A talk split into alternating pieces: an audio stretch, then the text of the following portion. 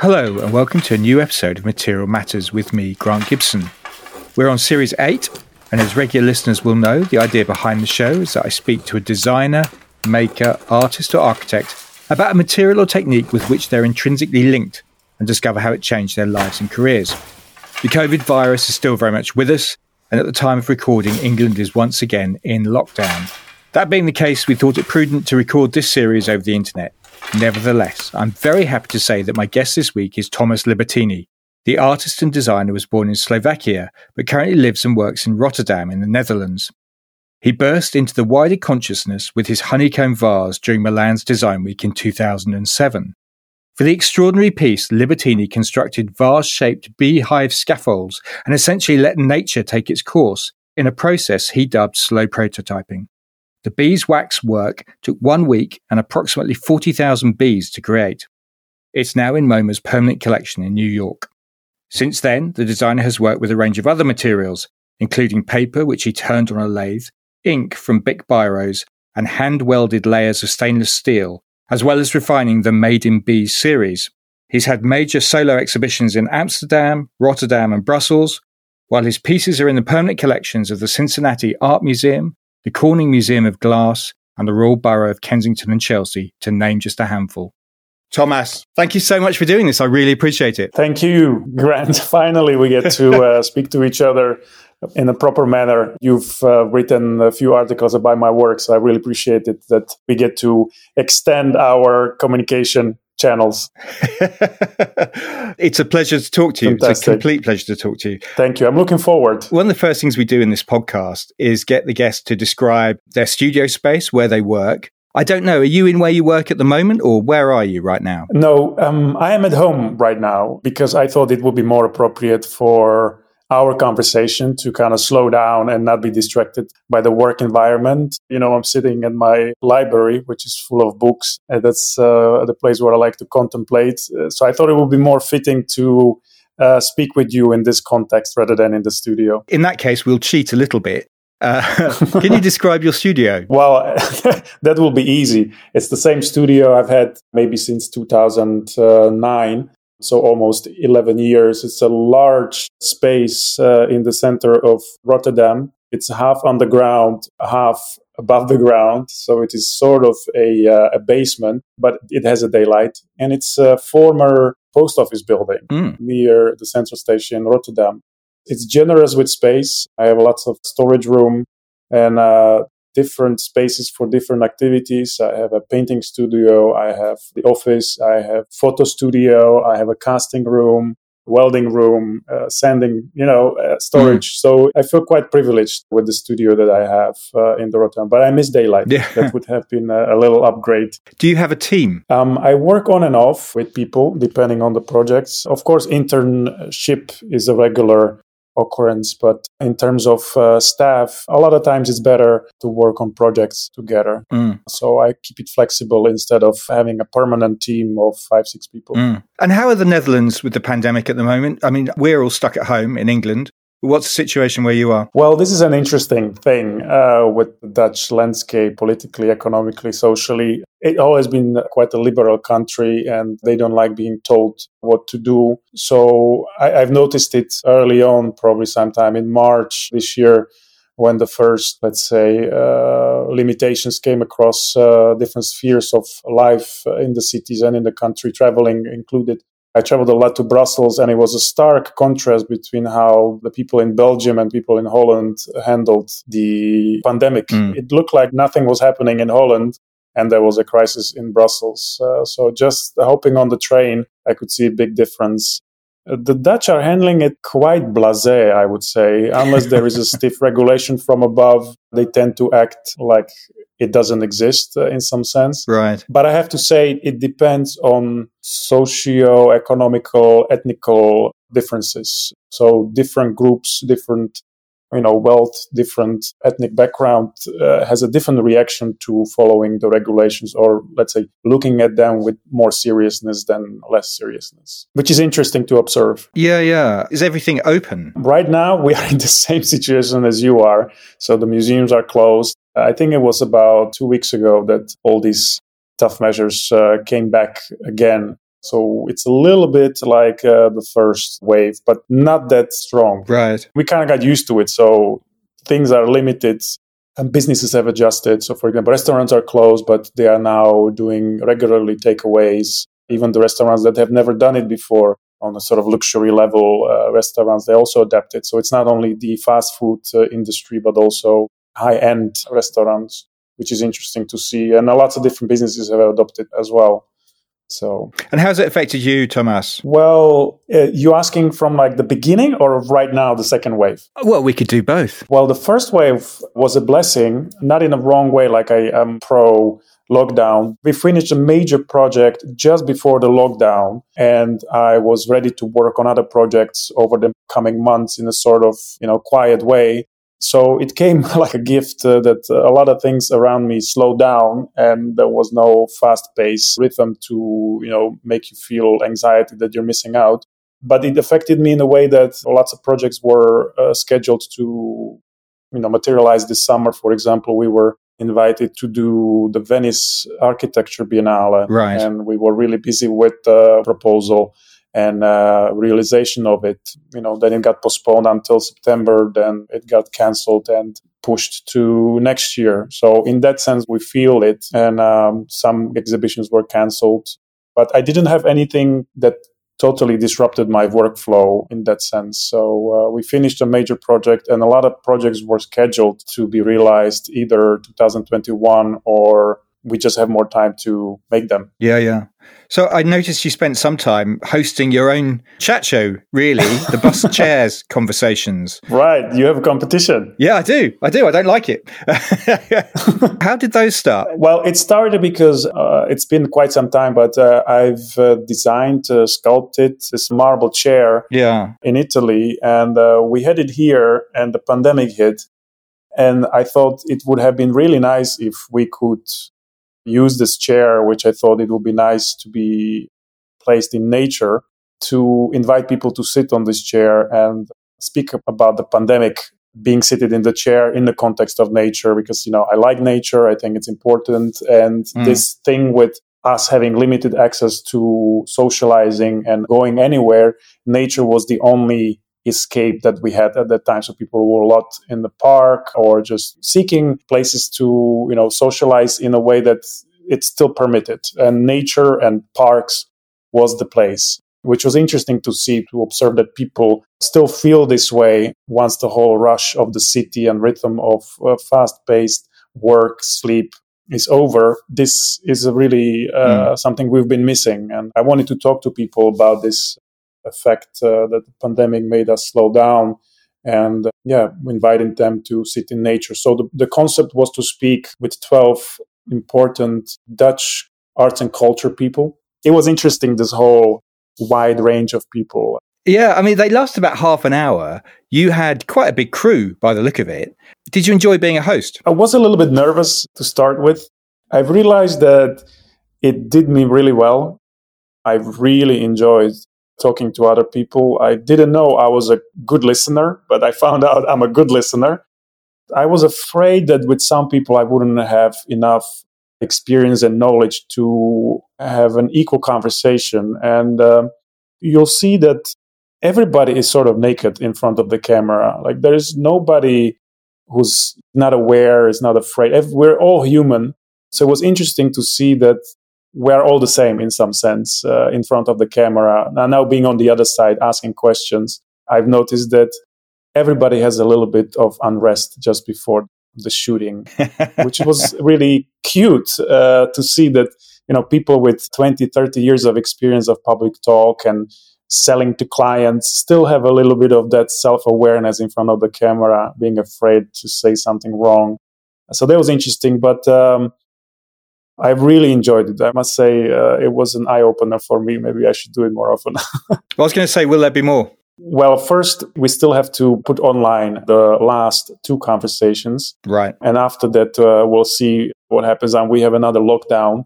But I thought maybe to speak to another group of people, let's say a younger generation, because in some sense, I interviewed or conversed with, let's say, more experienced demographics uh, within arts and culture. So it would be nice to speak to younger generation uh, how they felt about this. I noticed that you gave your guests a present at the end of each show. I did, yeah. It's important to point out that you don't get that here, I'm afraid. Speaking with you is a gift. oh, very good, very good. the purpose of this podcast is to talk about materials. You've developed this global reputation over the past decade or more for producing these, well, really exquisite objects created by bees and made from beeswax. The first piece was shown in Milan in 2007, as we said. Can we talk a bit about the process, Thomas? How are these pieces made? Sure. Thank you for the nice compliments you gave to this project. I uh, appreciate it. The project started sometime between 2005 and 2006 when I was interested predominantly in consumer culture and I studied conceptual design in consequence. Um, not that I necessarily wanted to become an industrial designer, but I was interested in everyday objects and the whole myth and tradition surrounding rituals. And of course, there was lots of Ron Arad and Philippe Starck and all that to be looked at and uh, in, enjoyed and criticized. I already noticed there was a lot of this macho culture going on in industrial design where the materials that were used were very masculine. Mm. I don't know how to describe it properly, but I felt to look at history of making objects from a different perspective and I wanted to choose an antagonistic material which was totally counterintuitive to let's say industrial production and beeswax came across as an interesting choice because it was so vulnerable mm. like it's the total opposite of functionality when you say vulnerable what do you mean by vulnerable? What I mean, it's uh, sensitive to pressure, sensitive to heat, sensitive to light. Mm. In that kind of a sense, it's vulnerable. Um, I don't know if that necessarily means vulnerable. I mean, everything is subject to external forces in some way. It felt malleable, uh, so mm. it's easy to destroy, it's easy to affect. And of course, if you have wax objects, the most iconic is a candle once you use it, it disappears. It's not something that you can reuse again. Mm. So in that sense, vulnerable. Very good. Sorry, I disturbed your flow because we're just in the middle of the process. Oh, sure. No, I can. I know. well, so I, I, left it at choosing beeswax as a yes, um, you chose beeswax as a material of choice, and I started doing a lots of research around it. Of course, we all know it comes from the bees, and but that is probably as much as I knew at that time. So I started talking to beekeepers a lot about the process of how beeswax is created and then in consequence learning a little bit about the bees.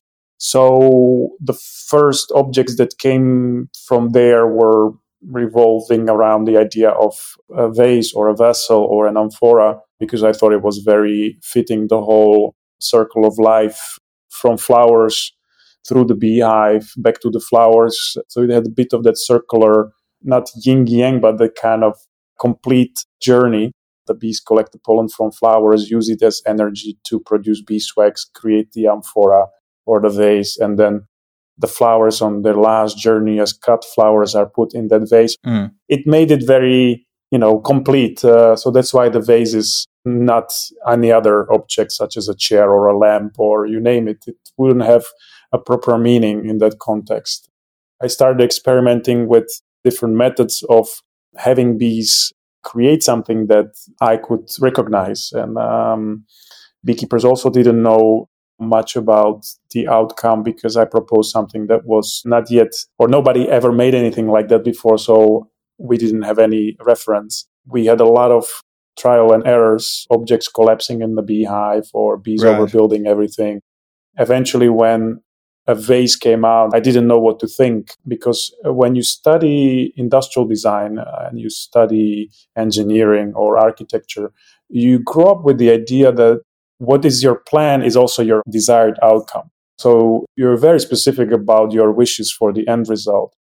And uh, with that mentality, I approach also the work with the bees, but the outcome was never the same as a sketch or the proposal itself. So once the result was revealed, I wasn't sure whether to be happy or disappointed.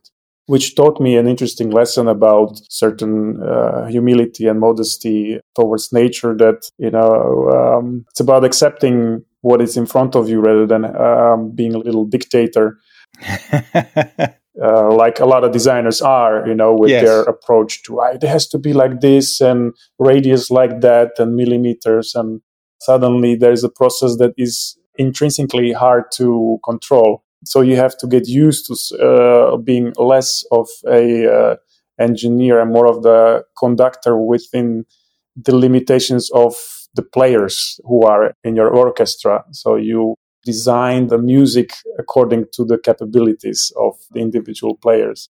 So I thought it was interesting shift from me being very specific uh, to being more open to what could be the outcome. Mm.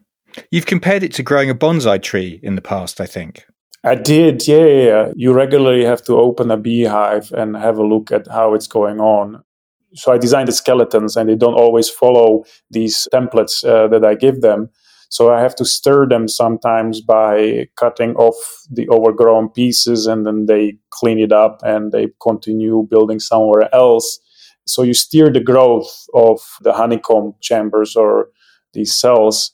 And that's what I meant by, you know, growing a bonsai that you cut and then they move somewhere else and then you cut that and uh, they move somewhere else so it is a back and forth process it's not a push of a button uh, automation unit mm.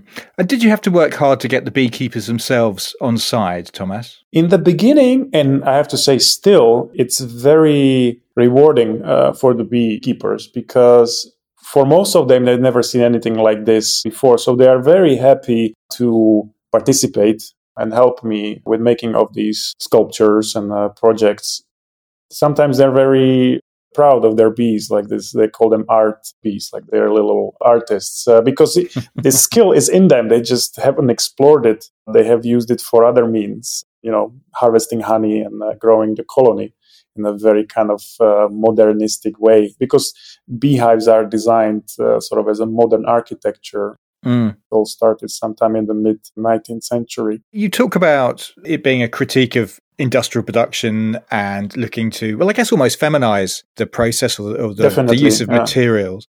Was it just coincidence that when you started making these, that bees started disappearing? You had colony collapse disorder. It was a coincidence. Right. So it wasn't part of your thinking. No, I, I think I just sensed it it's my strength, but also weakness. Uh, I'm quite sensitive. And I felt this was, you know, like when I saw these polished chairs of Ron Arad, I love them, but, uh, you know, this kind of whole visual vocabulary of the 80s and 90s, everything is slick and shiny and hard and and then you miss that kind of softness i felt this was an interesting way to make a critique but not necessarily as a social justice warrior but more in combination with making something beautiful. I don't like making statements just for the sake of it. I like that to be part of making something beautiful as a sculptor or a painter or a photographer, an object to cherish. So it was a critique, uh, and I was surprised that around the same time, Al Gore came with the inconvenient truth. I think it was just when I did these vases, and then the whole spirit of you know broad public being aware of global warming a necessity to kind of reorient the economies towards more sustainable production but also lifestyles so demanding consumers to demand different ways of production or different products in that sense being more responsible came along so it became part of that vocabulary and it got adopted by let's say more the design crowd as a vehicle for this uh, conversation mm. And presumably you didn't mind that. No, because I agree with it uh, totally. It just yeah. didn't start as that. It started much more artistically with reading Dostoevsky and Brothers Karamazov. And I got struck by the idea that he used a main character as a non hero character. So he starts the book by introducing to the reader that the idea that in this book you will not find a traditional hero. This hero is weak, uh, he is not very interesting very mediocre, but you will discover that through the book that he is the most consistent and most solid character in the book who survives it all. And I thought, what a brilliant way of trying to choose my hero as a beeswax is for me in my story. That's something that seems extremely soft and vulnerable and tragic becomes something very long lasting because, and I say Beeswax is one of the most durable natural materials in the world. It will last easily 2000 years without deterioration. we use beeswax for sealing furniture, so it uh, it's protected. We use it in food industry, in uh, cosmetics, and yeah, bees produce it by themselves, so it is also sustainable in some sense. So I chose a hero like Dostoevsky that seems weak, mm. but in the long run is extremely strong. Mm. One of the things I'm interested in, and listening to you talk just there, is you use the word beauty with abandon. And it seems to me that designers and, and architects in particular are quite wary of the word beauty, but it doesn't, you're happy to use it how do you define beauty, I wonder? It's a very good question. Uh, I'm glad you asked it. I don't think beauty is uh, definable in a general sense where you say uh, there's an absolute. I am not afraid of beauty. I like beautiful things. I think when I started studying, I wanted to become an artist, but at that time, the art was more into wanting to be ugly on purpose. Mm. So I started to be interested maybe much more in design of objects because they didn't mind it. But I read this re- really interesting uh, book about 10 years ago by Arthur Danto. He's the American philosopher and art critic. And he wrote a book about beauty. And he said that the whole idea, uh, the divorce between art and beauty, started around the time of Duchamp, where he rejected beauty. And he rejected it because he associated beauty with bourgeoisie or something has to do with money. Mm. And uh, I think it was more of a statement. It was not that art shouldn't be beautiful. It was a particular statement. And unfortunately, the art world adopted this notion that art should not be beautiful. I think it's disappearing slowly. So that's really nice to see.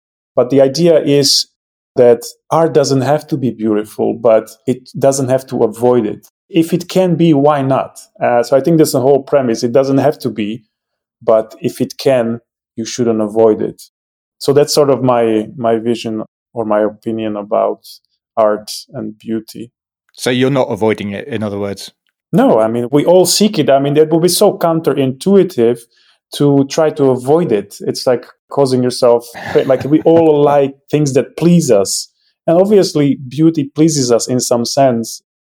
And too much of it is of course not good. So it is all about dosage. I mean, we all like chocolate. It feels good, uh, but eating it all the time is also not healthy. And um, the same goes for uh, good wine, sex, you name it. There are things that have their time and amount, and um, you deal with it in that way, I think.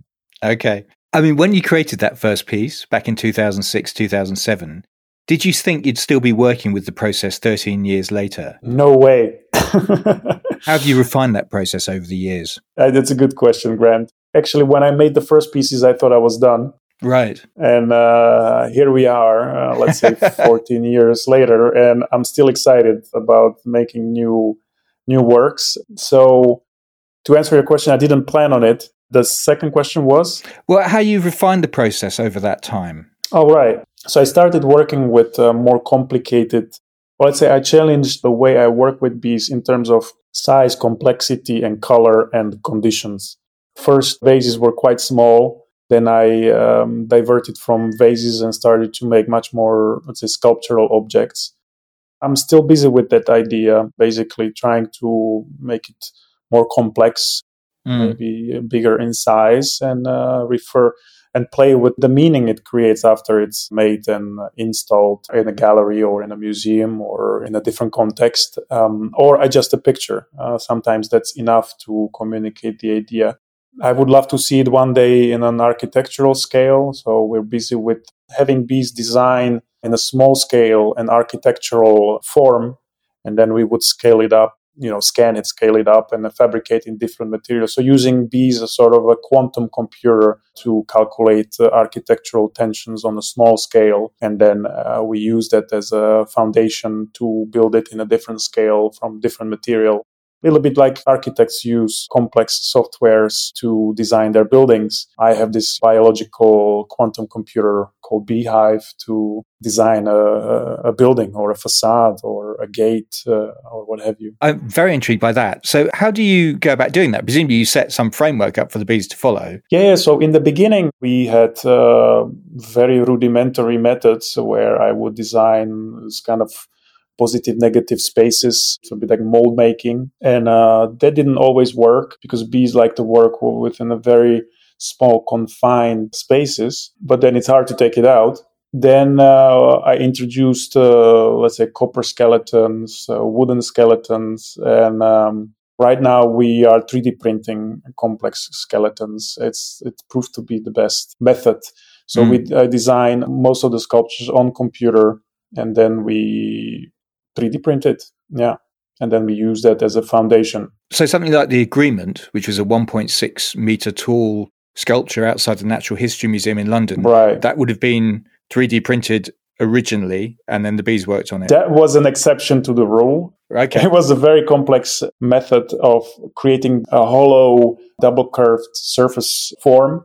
It was sort of like a pipe bending and then opening uh, that looks like a flower and I wanted it to be completely hollow. So we had to create um, a skin for the bees to build on, but we also had to create a load bearing skin, offset it next to it. We did it with etching metal. So we were using uh, stainless steel, very thin stainless steel sheets, and we etched those. So using this photographic method where you project a film on a, on a surface and then the acid eats away the lines. So it was very, very precise a way of getting metal strips, but they were bent in 3D. They were under tension, and we had to use a software for designing boats, which you use to, to calculate how the wood bends when you make the body of a boat. So that was interesting kind of cross different sources, different methods.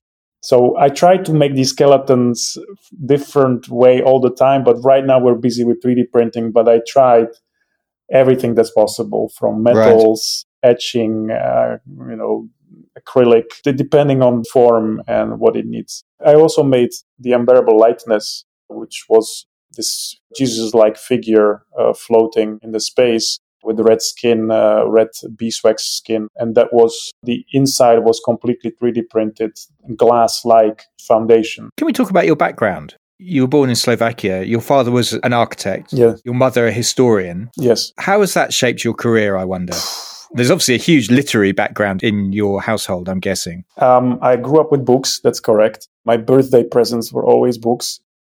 Depends on who gave me the books, so sometimes it was geography. Uh, my father always gave me, this is interesting, my father always gave me books about nature and art. I only look at it back now, like, oh yeah, there was always nature, geography, uh, these kind of things. Yeah, and uh, mom would give me more uh, literary kind of, you know, fiction uh, books to read. But everywhere I went, whether it was my grandparents from my mother or my father, they both had huge libraries. So yeah, that affected me. So in that sense, I grew up in an intellectual family. Mm.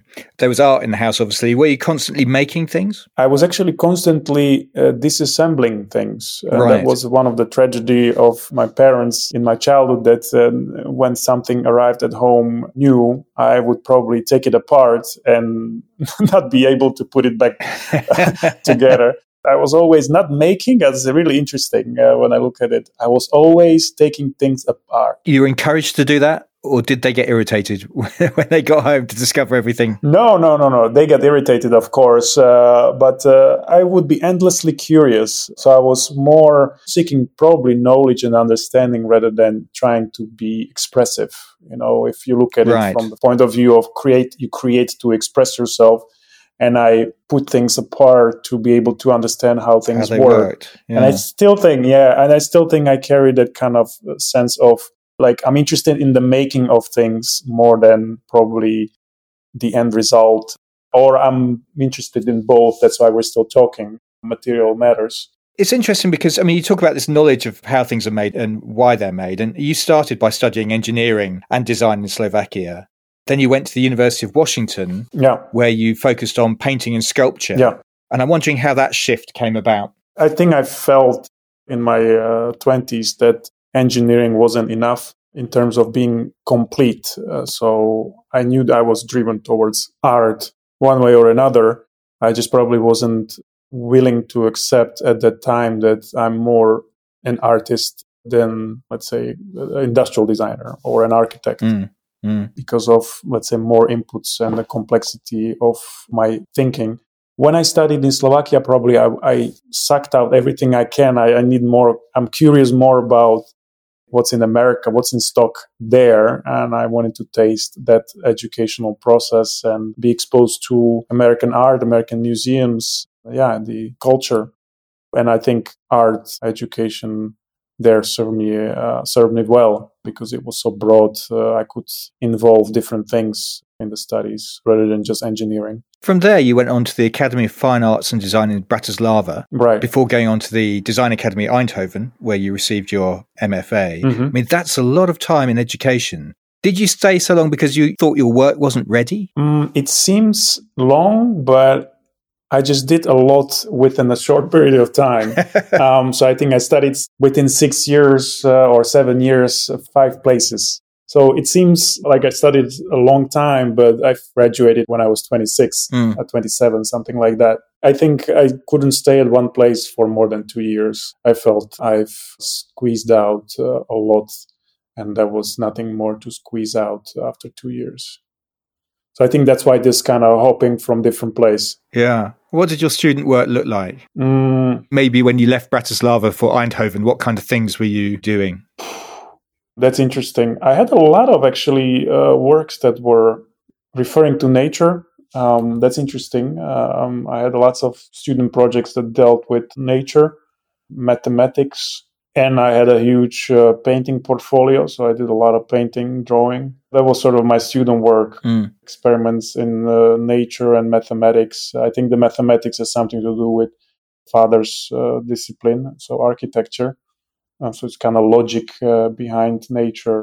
What Olafur Eliasson made his oeuvre with, obsession with geometries and uh, things like. So I was already then busy with those things, nature and uh, mathematics. Mm.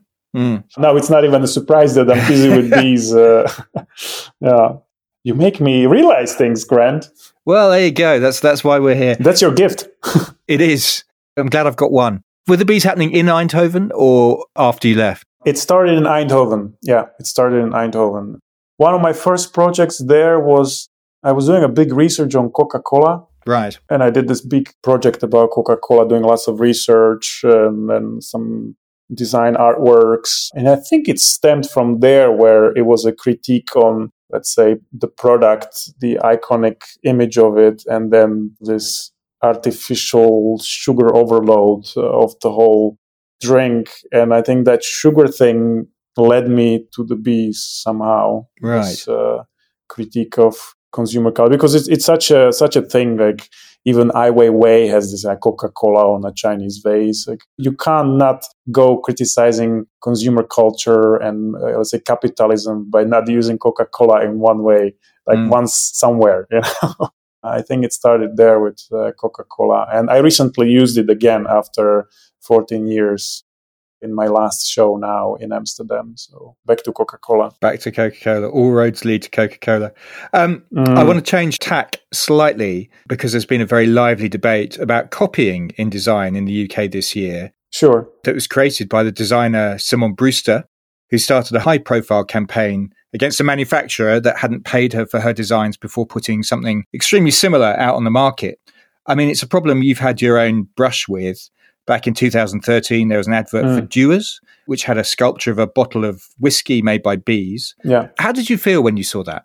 I was outraged. And the reason was not because there was a context. The the advertising agency behind it, the Canadian advertising agency, contacted me. They wanted to do this with me. And they, I think, few hours before the conference phone call, they pulled out. They said, "Well, uh, small internal changes will contact you when we are ready.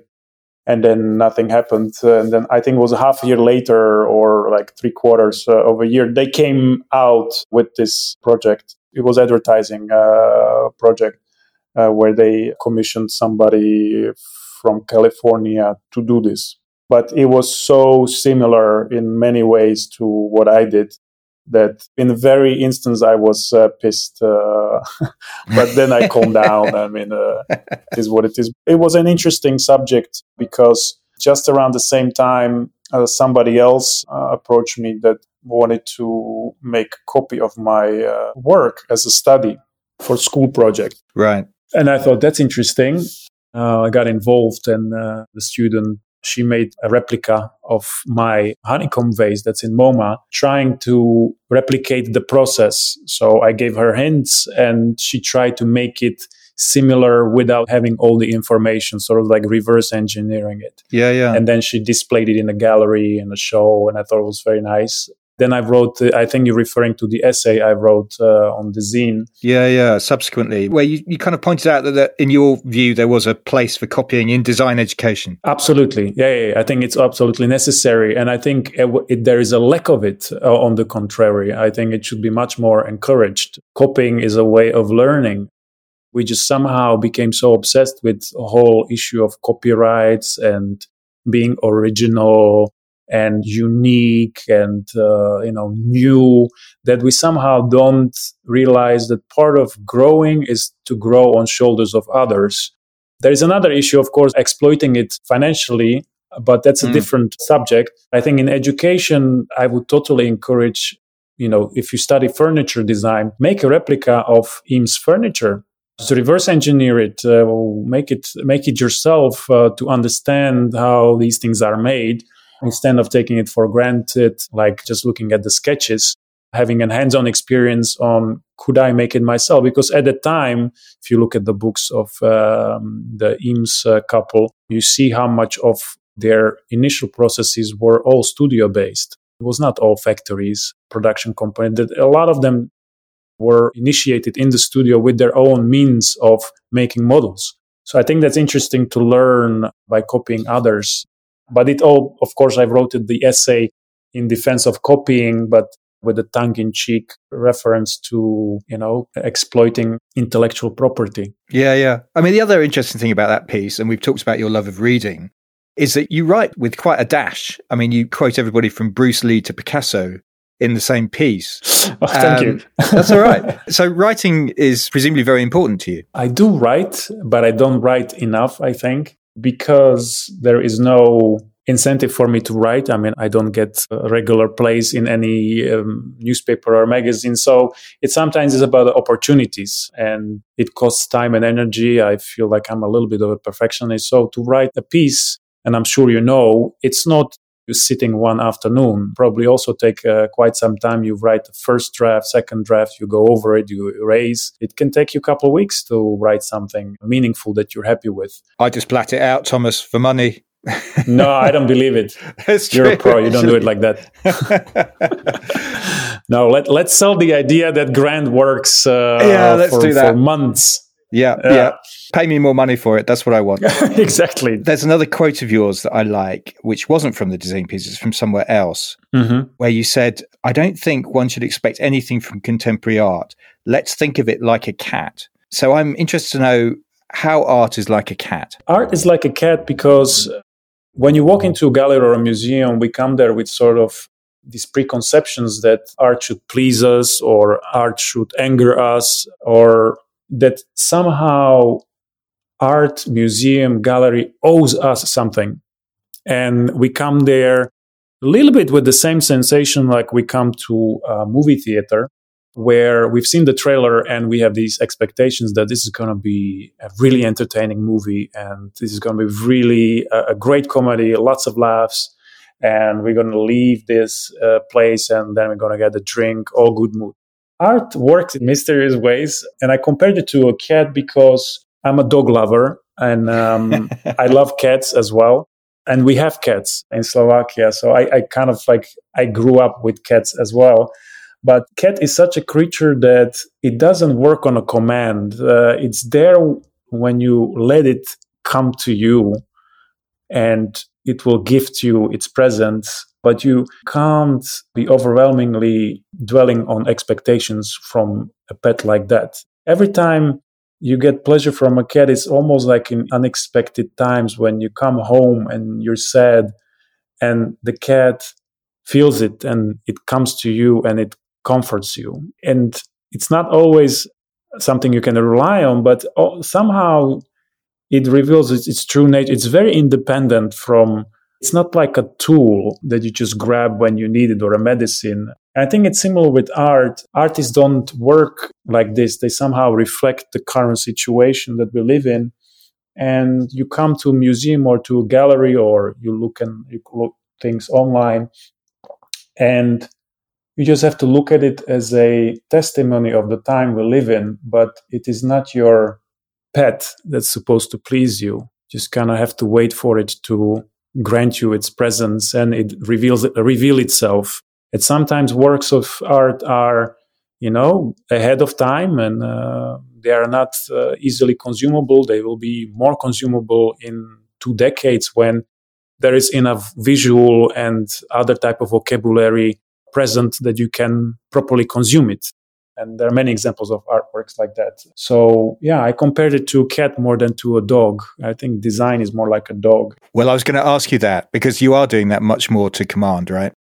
We tend to be if you're an industrial designer at least you're working to commission or a brief. Absolutely. Yeah yeah yeah, yeah. but you also use tools to cater to somebody's needs. You are much more in service mm. to society which i think that is equally important but design is much more about being maybe a doctor than a musician I think we all need doctors, but we don't necessarily need musicians to survive. But uh, you can uh, you can argue about that. I think if you ask somebody else, they say I can't live without music or you can't live without art. Well, but you know you can't live with cancer. You can't survive certain diseases either. So there's this pyramid, you know, shelter, clothes, food, and uh, I don't know what the pyramid is called. I think we have to Google it. well, you've opened a can of worms there, which I'm not sure I'm going to go any further into. but um, what we've discovered in this hour we've had talking together is that you're a man of many parts. And aside from the Made by Bees series, you're also a photographer. And there are pieces where you've used other materials. Your paper vases that are turned on a lathe spring to mind. Mm-hmm. I was particularly interested in the work that uses ink from Bic Biros. How did that come about? Yeah, I think it's also a really early work, uh, or I, it started really early, mm, maybe two years uh, after the bees. I was really interested in the Bic ink pen, uh, which, by the way, is in the Museum of Modern Art's uh, permanent collection as an industrial design object. And, and I find it extremely interesting for the reasons why it's there and uh, its design but I was interested in uh, in the ink itself, and somehow my painterly history kicked in, and um, it's becoming sort of this complementary thing to the work with bees, which is almost predominantly yellow, and I have the blue and now I'm waiting for my red period. You've done red though. Your vases are red sometimes. Yeah, it's it is it um, it is. Uh, I, um, so let me first finish the blue, yes, and then I sorry, can explain why some beeswax uh, pieces are red. I think there is something beautiful about the depth and the sort of the melancholy of the blue color. It's a really interesting color. It has a beautiful history, reasons why it was used already in antiquity what sources it was made from, from which natural materials it was made from. And, in general, history of colors is interesting to, to see which colors were valuable, most valuable at what times and what periods they are reflected in fashion. I found blue like one of those mysterious colors, and uh, because probably I tend to be interested in things that are somehow unknown mysterious and spiritual, I, I think the blue is, is a very good medium to draw the audience into that same mood of contemplation. So I like the blue ink because of its chemical composition. When applied on different materials, I made many mixed experiments uh, with different surfaces, and I found out if you use certain types of woods, the Bic ink acts iridescent like a butterfly wing. Uh, so we looked at the microscopic images of the butterfly wing, and I found out that there are these membranes that uh, trickle down like Christmas tree, which shortens the wavelength of the light hitting the, these these chambers. Because of shortening them, these wavelengths have different scale between the purples and the blues. Because uh, if you look at the spectrum, I don't know which wavelength is the blues, what how many nanometers, but this is the effect. So channeling it down, certain types of woods we found out when they when you cut it in the right angle, there are uh, tiny tubes And when you apply ink and the ink is on the inside of these minuscule tubes, mm. when the light gets trapped inside and if you look it from different angles, it creates the same effect. So with this, I almost designed the, the way to make these, what I call bluescapes using certain type of wood and layering the Bic ink on the wood to achieve this butterfly uh, wing effect. Uh, now I'm continuously busy still with sort of painting with the Bic ink because it's made uh, from this mixture of pigments and chemicals that uh, act really well on dry surfaces uh, such as wood. It's designed to be used on paper. Therefore, uh, wood is like a grandmother of paper. It's fascinating because I thought you'd tell me about, you know, the disposability of the Bic pens no, no, and we'd, no, we'd, have a discussion about sustainability, but that's not behind the Absolutely. No, no, no. It tends to look like it. Yeah. But uh, I was more interested in the melancholy of the blue than, let's say, the disposability of the pen, like you named it. But I think it's a huge problem as well. And uh, I absolutely agree with it. But I'm not the type of artist that would, um, like, uh, my good friend uh, Hayward, what's his name? The British designer that makes uh, chandeliers out of collecting. Uh, Stuart Haygarth. Stuart, yeah, yeah. Uh, yeah. I don't know. I said Hayward. He makes absolutely stunning pieces, and they directly communicate this idea. So I think the work is done there in this territory. Yeah, yeah. There's nothing to be more done. Uh, so Stuart got it. Uh, I think the the message is clear, and he managed to also create something beautiful with it kudos. Yeah, well, I'm very keen to get him on here as well, actually. Yeah, you should. Yeah, yeah, I should. I've taken up loads of your time, Thomas. Final question is the inevitable. What are your plans for the future? Near or far? Or both? Both. I would really like to uh, continue with the portrait series of Made by Bees. We just finished a few sculptures that one is based on Nefertiti. So I created the replica made by bees of the bust of Nefertiti. And uh, I created another one which is similar to the bust of Michelangelo of Brutus, mm. The assassin of uh, Julius Caesar, and the famous story, and also you, my son. So this kind of, you know, killing a tyrant, and Michelangelo did it because at that time Brutus was considered as a good person. He mm. killed a tyrant, but you know sometimes Brutus is also looked as a traitor, and uh, Julius Caesar is a great general. So there's this duality of history. But in essence, I like the Made by Bees project to be extended more into architectural scale. As I mentioned early in the yeah. interview, I think it would be interesting to use animal kingdom in this kind of metaphorical way as a quantum computer to try to see if we can get different type of information than we get from using let's say real uh, computers with their own methods of calculation and approximation and they still look kind of dry. Uh, if you look at architecture these days that tries to mimic nature, it's always somehow still very artificial mimesis. Uh, mm. It's not real, you know. That's why I admire the Sagrada Familia in Barcelona by Gaudi because somehow you look at it, uh, these interiors, and they're so irregular and regular in the same time that you think this is not made by the computer. You know, like yeah, yeah. there is nothing that's correct. And if you compare it, for example, with Frank Gehry, you feel completely the, the opposite. I feel Gehry is very computer like design on a computer, and Gaudi, I feel like it's made on site. That's my feeling from Gaudi's uh, like uh, work that it's made naturally, like they just started from the foundation and started building it up as like growing it. Mm. Um, so my hopes for the future is to make architectural scale artworks with the help of the bees. Very good. Very good. Well, we very much look forward to that, Thomas. Thank you so much for your time. I really appreciate it. Thank you, Grant. I appreciate it. Looking forward to hear it and uh, also the other interviews. Thank you so much. To discover more about Thomas's work, go to thomaslibertini.com. There are images from the interviews as well as little films and other things on my Instagram page, Grant on Design. And I have a new website, you can find all the podcasts that I've done, sign up to my newsletter, and lots of other stuff at grantondesign.com. If you've enjoyed listening and want to see this podcast flourish, then please rate and review on Apple Podcasts or wherever you listen to this from. And if you feel so inclined, you can go to my Patreon page and make a pledge at patreon.com forward slash material matters. You'll be helping to take the message of the importance of materials, skill, craft, and design to a whole new audience. Thanks so much for listening, and please stay safe and well.